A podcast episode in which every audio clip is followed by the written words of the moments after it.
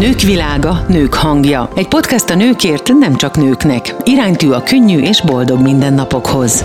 A Nők világa, nők hangja mai vendége Dr. Gruiz Katalin, a Down Alapítvány elnöke, és természetesen Kovács Magdi, a Nők világa alapítója. Sziasztok! Sziasztok! Katalin, egy híres alapítvány élén ez, rengeteg olyan kezdeményezéssel, ami azoknak a fiataloknak, illetve idősebbeknek a munkáját, mindennapi életét segíti, akik Down-szindrómával küzdenek. Hogy kerültél az alapítvány élére? Hát ez most már egy elég hosszú, mondhatnám 35 éves történet, de lehet, hogy még hosszabb, igazság szerint 43 éves történet. Ezt azért tudom ilyen pontosan, mert a lányom, aki Down-szindrómás, 43 éves. Tehát azzal kezdődött minden, nyilván, mert ugye amúgy én egy ilyen egyetemi oktató, kutató, kutatásfejlesztéssel foglalkozó ilyen önjelölt Nobel-díjra, önjelölt lelkes egyetemi ember voltam, nyilván majd nagyon sikeres lesz minden, és gyönyörű. És akkor ugye jött ez a kis sok, ez mindenkinek egy sok, hát ez nyilvánvaló, hogyha születik a várva vár csodálatos, tökéletes gyerek helyett egy Down-szindrómás gyerek, akkor még ugye nem volt ez a prenatális diagnosztika olyan szinten, semmilyen szinten se volt, úgyhogy azt nem jött szóba, hogy az ember megtudja. Úgyhogy megszületett Cili, és egyszer csak ezzel szembesültem. Kezdtem gondolkodni, hogy mit kell ilyenkor csinálni, és hát volt egy hátterem, kutató, fejlesztő, szépen utána kutattam, aztán megnéztem, hogy a világban miket csinálnak, van-e valami modern pedagógia, vagy szociális munka. Ó, hát ezt a szót nem is ismertem akkor még, mert nem is volt Magyarországon szociális munka, úgy képzeljétek el akkor. Na, szóval utána néztem, eljártam a világ minden részében, megnéztem, hogy ott mit csinálnak, és akkor úgy összeraktam, hogy nekünk mit kéne. Egyébként nagyon érdekes, ahogy kezdted, ugye, hogy megszületett Cili, mert a mi ismerettségünk és a barátságunk, mondhatom ezt, Cilihez köthető, mert a női közösségünk meg szokta valósítani azoknak az álmát, akik így szeretnének egy-egy új útra lépni, és ilyen volt Cili is, aki modellként szeretett volna a divatbemutatón a kifutóra lépni, és ezt már kétszer megtette nálunk. Igen. És tulajdonképpen mi ennek kapcsán találkoztunk. Igen. És meg kell, hogy mondjam, Kata, én azért örülök ennek a mai beszélgetésnek, mert így az ünneptájékán azért az emberek talán egy kicsit jobban odafigyelnek arra, hogy hogyan tudnak segíteni egymásnak, vagy talán a szeretet egy kicsit jobban a középpontba kerül, és ez azért érdekes a számomra, mert általad most betekintést nyertem pár nappal ezelőtt a munkátokba. És meg kell, hogy mondjam, hogy olyan dolgokat tapasztaltam, amire talán hangot is adtam neked, hogy hát sokkal tartalmasabban és sokkal igényesebb környezetben élnek ezek az emberek és fiatalok, gyerekek sok esetben, mint a civilek. Tehát a szobákban zene és zenehallgatás volt, illetve hangszerek, a bentlakók az otthonokba sportolnak, és komoly éremgyűjteményük van, és amikor én beléptem hozzájuk, éppen csokoládé golyócskákat készítettek, mert várták vasárnapra a szülőket. És olyan természetesség, olyan szeretet, és olyan tiszta rend vette őket körül, ami miatt én fontosnak tartottam, hogy erről ma beszélgessünk. Mert ezt el kellett érni, és ez az innovatív munka, aminek most már értem, tehát, hogy a kutatásfejlesztés a vénádban volt, és én sem tudtam, hogy te külföldön és egyéb helyen hogy jártál ennek utána, de én szeretném arról mondanál pár szót, hogy itt mi minden valósult meg. Hát szívesen, meg örülök, hogy így láttad, mert remélem, hogy látszik, hogy azért ez egy kicsit más, mert ha nem az lenne, akkor nem lenne értelme csinálni. Ha csak ugyanolyan nem jót tudunk csinálni, mint ami van, akkor nincs értelme az egésszel foglalkozni. Hát én remélem, és nem könnyű ám más csinálni, mint ami a megszokott, mint ami benne van a levegőben, mint ami a kultúránk diktál. Egészen ugye, biztos vagyok benne. A fogyatékos emberekkel kapcsolatos kultúránk, ugye, hogy minek tekintjük őket, hogy gyakorlatilag nullának ugye nagyon sokszor. Holott ugyanolyan emberek személyiséggel, tehetséggel, csodálatos emberek, nem azt mondom, hogy mindegyikük, köztük is van mindenféle, ugye jellemileg meg.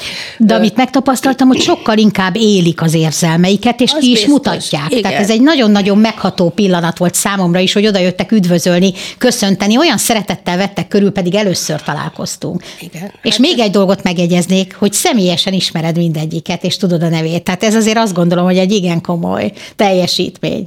Hát a történelem, tudod, az milyen, ismeritek talán azt a kínai tanmesét, hogy mondják az asszonynak, a fiatal asszonynak, hogy na majd akkor teljesül a kívánságot, hogyha azt a bikát fölviszed a hegyre, és akkor a fiatal az, hogy vesz egy kis borjút, és elkezdi minden nap fölvinni a hegyre, aztán mire bika lesz belőle, még akkor is föl tudja vinni, mert ugye apránként hozzászokik. Na, így szoktam én is apránként hozzá ehhez a szervezethez, ennek a szervezetnek a építéséhez, vezetéséhez.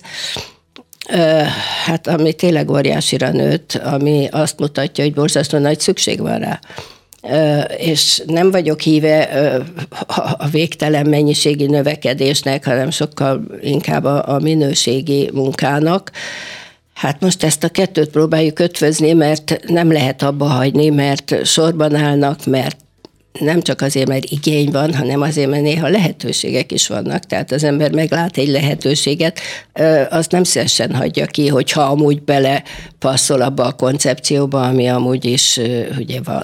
Említetted a koncepciót. Itt hadd szakítsalak félbe egy kicsit. Hát az van. Mert találkoztam nálad olyan kiadványokkal és olyan innovatív megoldásokkal, amiben ugye jeleztem is, hogy ezt valahogy közkincsé kéne tenni, mert ma már azt mondhatom, hogy a civil életben is, hogy hogyan zajlik egy banki ügyintézés, vagy hogyan közlekedünk, vagy hogyan illik viselkedni, vagy hogyan keressünk munkát, vagy egy munkahelyen milyen feladatok várnak ránk, vagy mire, egyáltalán hogy kell elhelyezkedni.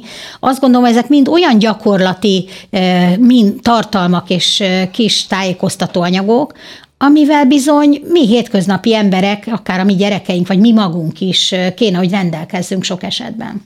Hát igen, mi ezeket a könnyen érthető kis anyagokat nyilván az ügyfeleinknek, mert így nevezzük azokat a fogyatékos embereket, akik szolgáltatást vesznek nálunk igénybe, számukra készítjük, de hát abszolút használható mindenkinek, és használják is. És ennek nagyon örülök, mert én úgy gondolom, hogy igenis ezt a bürokratikus életet, ezt valahogy el kéne már felejteni, és legalább a szolgáltatók, ugye mi is egy szolgáltató vagyunk, tehát mint szolgáltató szervezet megtapasztaltuk, hogy milyen legyen a jó szolgáltatás. És ezt szeretnénk is továbbadni más szolgáltatóknak. Tehát, hogy a szolgáltatás az egyetemes legyen, olyan legyen, hogy mindenkinek jó. És akkor nem kell egy külön szolgáltatás a fogyatékos embereknek, hanem egy szolgáltatás kell mindenkinek, de az olyan legyen, hogy értsük, könnyű legyen, szerethető legyen. Ki a fene szeret bemenni a kormányhivatalba, vagy az ablakba, vagy az ügyfélkapuba, ugye, mert soha semmi nem sikerül elsőre, minden rosszul van megoldva. Macerás, bonyolult. Igen, az ügyintéző morcos, szóval ez nem egyetemes szolgáltatás. Egyetemes az, mikor akárki bemegy, ha öreg, ha demens, ha külföldi, ha értelmi fogyatékos, ha siket, ha vak, azt tudják kiszolgálni. Az a dolguk, az adónkból fizetjük például ezeket a hivatalokat. Álljanak készen arra, hogy mindenkit fogadjanak. A kormány írjon olyan leveleket, amit megértenek az értelmi fogyatékosok is. De itt akkor, amikor hozzátok bekerül egy fiatal danos, akkor milyen folyamat indul el, erről mesélnél nekünk? Valószínűleg ebbe azért nem nagyon látunk bele kívülről. Sajnos egy olyan folyamat indul el, aminek már el kellett volna indulnia 5 éves korába, vagy 2 éves korába, hogyha lenne inkluzió, ha lenne inkluzív bölcsőde, inkluzív óvoda, inkluzív iskola, akkor nem nekünk kéne azzal kezdeni, hogy kell valakit megszólítani, hogy kell bemenni egy boltba, hogy kell viselkedni a villamoson, tehát olyan alapvető dolgok kerülnek elő, amit ők nem tudnak, hát kezdve az önkiszolgálással, a tisztálkodással. Nem tudják, nem tanulják meg. nincsenek olyan közegben, ahol ez követelmény. Ugye, tehát ha inkluzív óvodába járnának, ott megtanulnák, hogy kell beszélni társakkal, hogy kell magukat megvédeni, ugye, ott igen, a gyerektársaságban. Ezt ők mind nem tudják. Tehát ide kerül felnőttként, és azzal kell kezdeni, ilyenekkel, amit már óvodás korában megtanulhatott volna. Itt biztos, hogy azért meghatározó a család. Amikor igen, egy-egy kisbaba születik, én úgy tudom, hogy ti azért szülőknek is nyújtotok persze segítséget. Már a terhesség alatt, hogyha kiderül. Igen, és utána a szülőknek, a születés után rögtön van egy ilyen Down-dada szolgálatunk, amelyik már akár a kórházba is bemegy, és rögtön felkarolja a szülőt, tehát lelki támaszként. Hát azért egy sorstárs az mindent tud már arról, hogy mi van olyankor, tehát, hogy mit kell mondani, hogy kell mondani, mik azok az információk, tehát praktikus információt is tud adni, meg lelki támaszt is tud adni. Ez nagyon jól működik. Tehát emiatt ugye a szülők, ha rögtön föl vannak karolva, az első pillanatban egész másképp indul a sorsuk. Aztán van tréning a szülőknek, és gyerekes tréning. Aztán van korai fejlesztőnk, tehát pár hetes korban ott már elkezdhet. Van saját gyerek ambulanciánk, a Betesdakórházzal közösen csináljuk. Szóval így elkezdődik a nullától, és így épül. Csak aztán közben van az iskola, nekünk iskolánk nincs, lehet, hogy kéne, hogy folyamatos legyen ez a fajta hozzáállás, hogy mi már a gyereket is partnerként kezeljük, és olyan fejlesztési módszereket alkalmazunk, ami hatékony. Tehát kis projektek vannak, kis feladatok, amiket meg kell oldani, ki kell értékelni. Tehát akkor most ezek a gyerekek sima általános iskolába járnak, vagy nem járnak iskolába? Hogy képzeljük el? Hát ez attól függ, tehát kétféle, hát háromféle iskola van. Van a teljesen normál iskola, akkor van hát ilyen régen kisegítő iskolának hívták, ahova azok kerülnek, akik azért ilyen az átlagoshoz hasonló tanmenet szerint tudnak tanulni, némi speciális, ugye nem szeretem ezt a szót, de hát ez egy speciális iskola, ugye ez se kéne, ha lenne inkluzió. És akkor van egy harmadik fajta iskola, ami az ilyen középsúlyos értelmi fogyatékos embereknek, mint amilyen a Down-szindrómásoknak a legnagyobb része, van kitalálva, hát ahol az van, amit éppen az iskola vagy a tanár úgy gondol, hogy ki tud hozni a gyerekekből, elvileg ott is tanítanak írni, olvasni, de hát egyre kevesebb olyan gyereket látok onnan kikerülni, aki tényleg tud olvasni, legalább írni. Az nem olyan fontos, de hogy olvas. Úgyhogy én szerintem nem állunk valami nagyon rózsásan ezzel. Annyiban mondjuk szerencsés, hogy legalább van ez a gyógypedagógiai képzés, ahol azért olyan pedagógusokat képeznek, akik tényleg jól el tudják végezni ezt a munkát, talán az átlagos pedagógushoz képest is jobban. De mindenre nem lenne szükség, hogyha lenne inkluzió. És amikor hozzátok bekerül, akkor már egy gyerek. Hát körülbelül akkor az már felnőtt, hát általában 20-24. Tehát már ennyi idősen kerülnek. Igen, igen. Hát a család meg azért meghatározó, mert ugye csak mert otthon kap végül is olyan nevelést, ami majd az indulás lesz nálunk. De akkor gyakorlatilag, ahogy az orvostudomány is fejlődött, most már ugye, hogy ki lehet szűrni az esetleges felmerülő problémákat, akkor már célszerű a családoknak vagy a szülőknek rögtön hozzátok fordulni, hiszen gondolom akkor rengeteg olyan problémától mentesülhetünk, vagy már könnyebben kezelhetik majd a szülők azokat a helyzeteket, amik a későbbiekben váratlanul érintenék őket. Így van, hozzánk is fordulnak nagy részt, tehát ha a statisztikát nézzük, szerintem nekünk jobb, tehát nagyobb létszámot tudunk statisztikailag felmutatni, mondjuk újszülöttekből, mint a hivatalos statisztika, ami ezek szerint nem olyan nagyon jó. Nem, ez egy visszaélés, különben azért nem jelentik sokszor, mert amíg nincs meg a genetikai vizsgálat, addig nem mondják biztosra, hogy azt a szindrómát.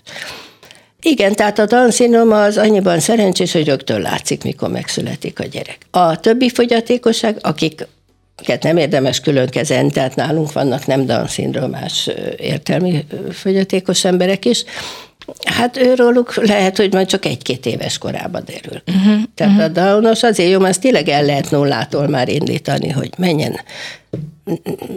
Vizsgálják meg, hogy áll, milyen képességei vannak meg, mik nincsenek, és akkor...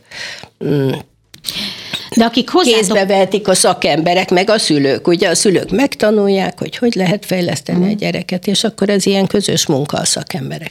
Akik hozzátok kerülnek, láttam, hogy csodás kreatív alkotásokat készítenek, tehát ez megint csak civileket meghazudtoló, és szakmákat felülíró csoda a kerámiától, a gyöngyel készült gyönyörű képekig, vagy akár a bőre vart figurákig, és nagyon sok olyan ajándéktárgyig, amit én magam is úgy gondolom, hogy célszerű megismerni, és most már örülök, hogy vásárokon is lehet veletek találkozni, mert egyszerűen fantasztikusan egyedi, és pont mutattad, ugye, hogy például a kerámia műhelyben Kata, aki vezet, vagy Kati, aki vezeti a műhelyt, hogy milyen szabályosan ugrott ennek a feladatnak neki, ezt elmesélnéd nekünk, mert szerintem a hallgatóknak is ez egy nagyon érdekes történet.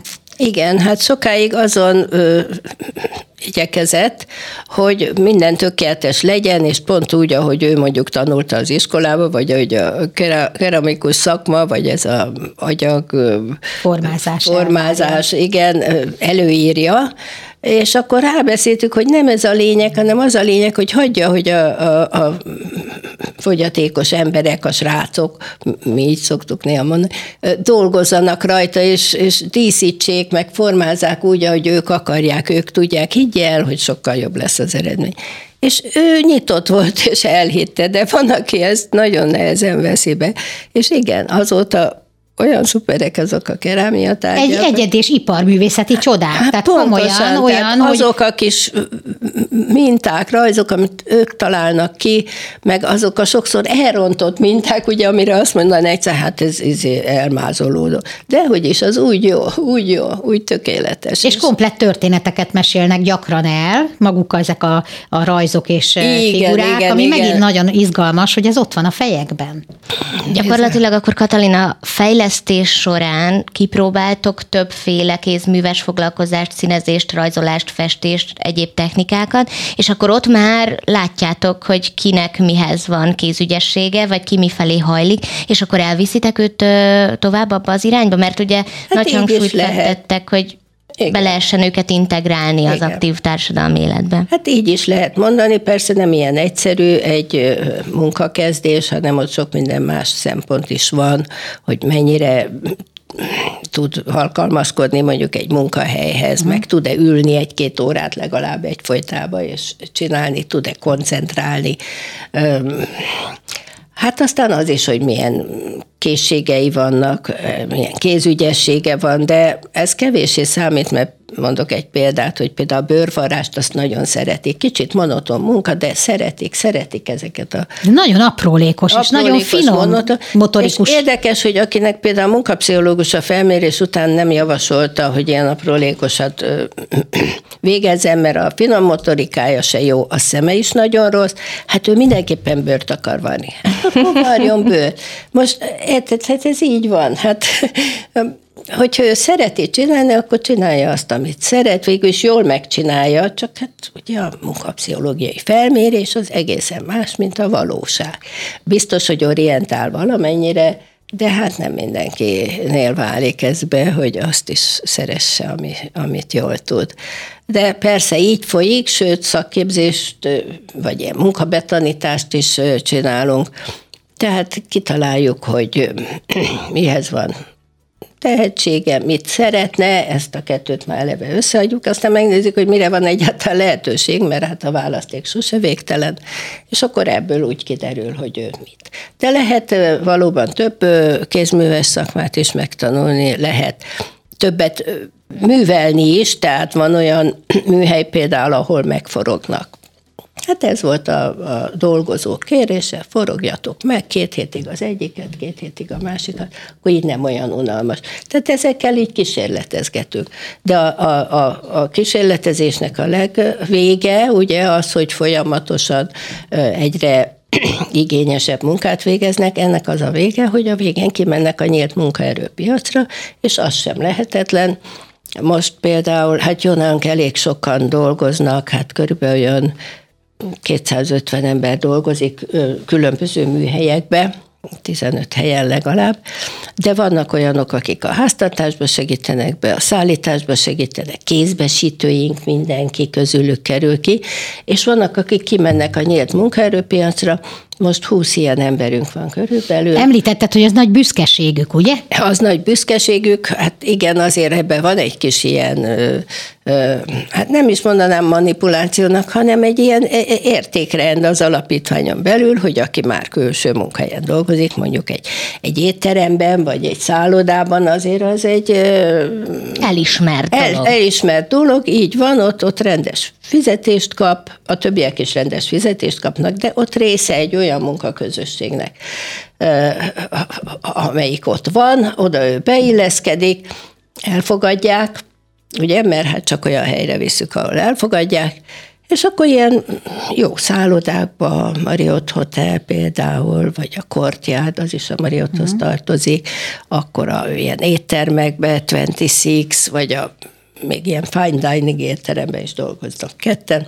Úgyhogy Igen, én is találkoztam egy lánnyal, aki pont az egyik által említett étteremben van, és annyira büszke rá, és úgy szereti, és az is izgalmas, és abba is érdekes volt belelátni, és szeretném, ha majd erről folytatnánk egy következő alkalom is a beszélgetést, hogy milyenek az ő emberi és párkapcsolataik, mert hogy párokban élnek, és nagyon-nagyon szépen, és nagyon-nagyon szépen beszéltek például egymásról. A lány segítette a párját, aki épp szintén tanul, hogy ő is külső munkahelyre kerülhessen, és ezért képzi magát. Hát ezt a fiút biztos, hogy az motiválta, igen, hogy a párja már hosszú ideje ott dolgozik. Volt szerencsém megismerni azt az új fejlesztést, amiben most dolgoztok. Igen.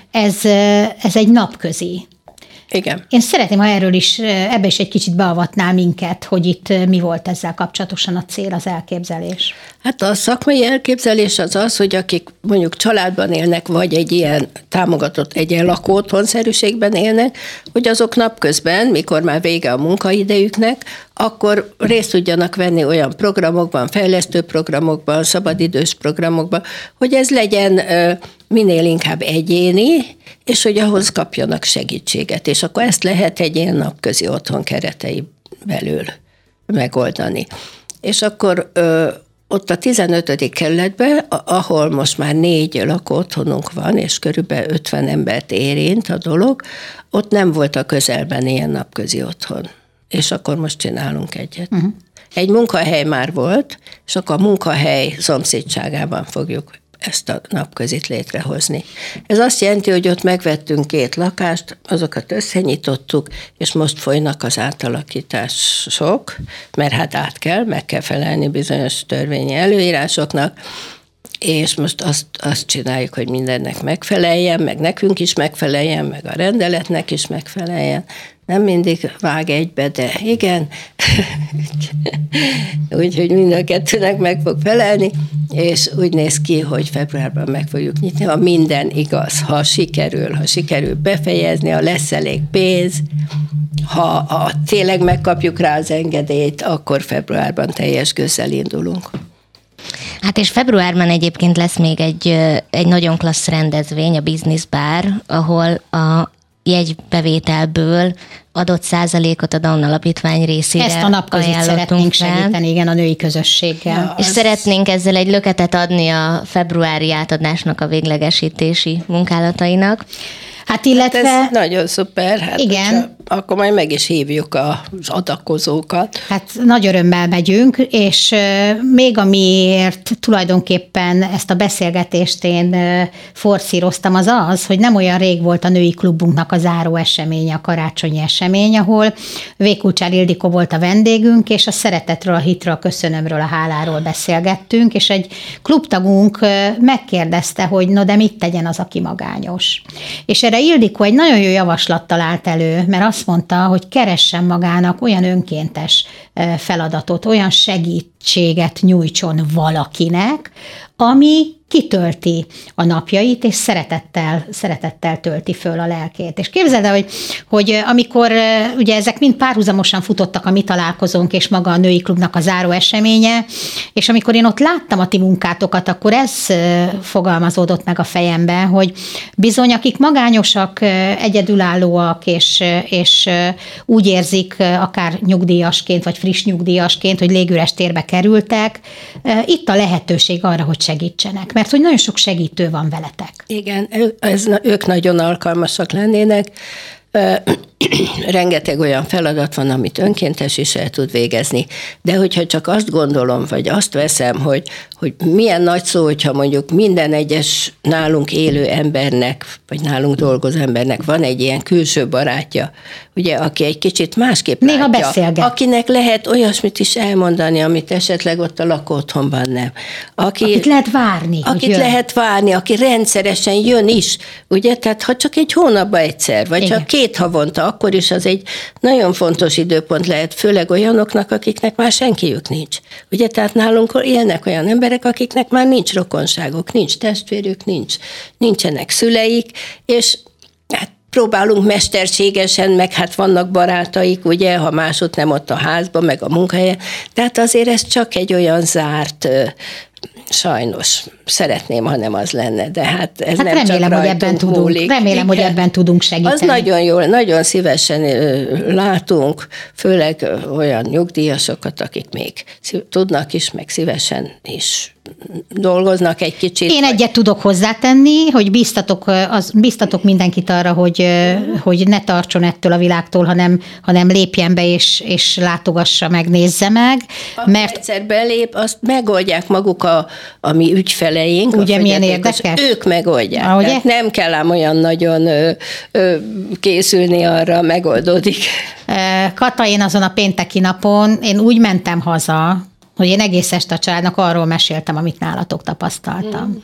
De végezetül én szeretném azért egy kicsit a magát Katát tudni, hogy készülsz az ünnepekre, és ezt a te érdekmunkát, amit te végzel, ebben hol látod magad a következő időszakban, itt az év vége és a jövő évi sok-sok teendő előtt? Hát így rövid távon úgy érzem, hogy majd megbolondulok. Hosszú távon meg abban reménykedem, hogy egy idő után nem kell majd egy ilyen alapítvány, mert maguk a piaci szolgáltatások, meg az emberek, meg a környezet, meg a társadalom, lehet ilyen nagy szavakat mondani, olyanná válik, hogy ne kelljen ezt egy alapítványnak csinálni, hogy emberek köztünk és velünk élhessenek, dolgozhassanak, hanem lenne helyük a világban nélkülünk is. Hát tulajdonképpen ez is egy forradalom, egy személyes forradalom. Én magamra szoktam mondani, hogy én a magam kis forradalmát vívom, azért, hogy ha anya jól van, mindenki jól van, de hát itt tulajdonképpen sorstársak vagyunk, mondhatom, mert ez az út is, ez egy igazi úttörő munka, amit ti végeztek, úgyhogy gratulálok hozzá. Köszönöm. És legközelebb majd azzal folytassuk, hogy mesélsz egy kicsit bővebben a tagjaitokról, az ügyfelekről, szívesen. Hogy egy picit a két világot el tudjuk kezdeni így, a Nők Világa, Nők Hangja által is közelíteni egymáshoz. És hát várjuk mindazoknak a jelentkezését, akiket ez megérintett a beszélgetés, és szívesen csatlakoznának hozzánk, akár szervezeti időpontokba, akár a műhely munkákba el tudunk látogatni, hogy beüljünk, és az segítsük a varrodába, meg a különféle kerámikus és egyéb tevékenységeket.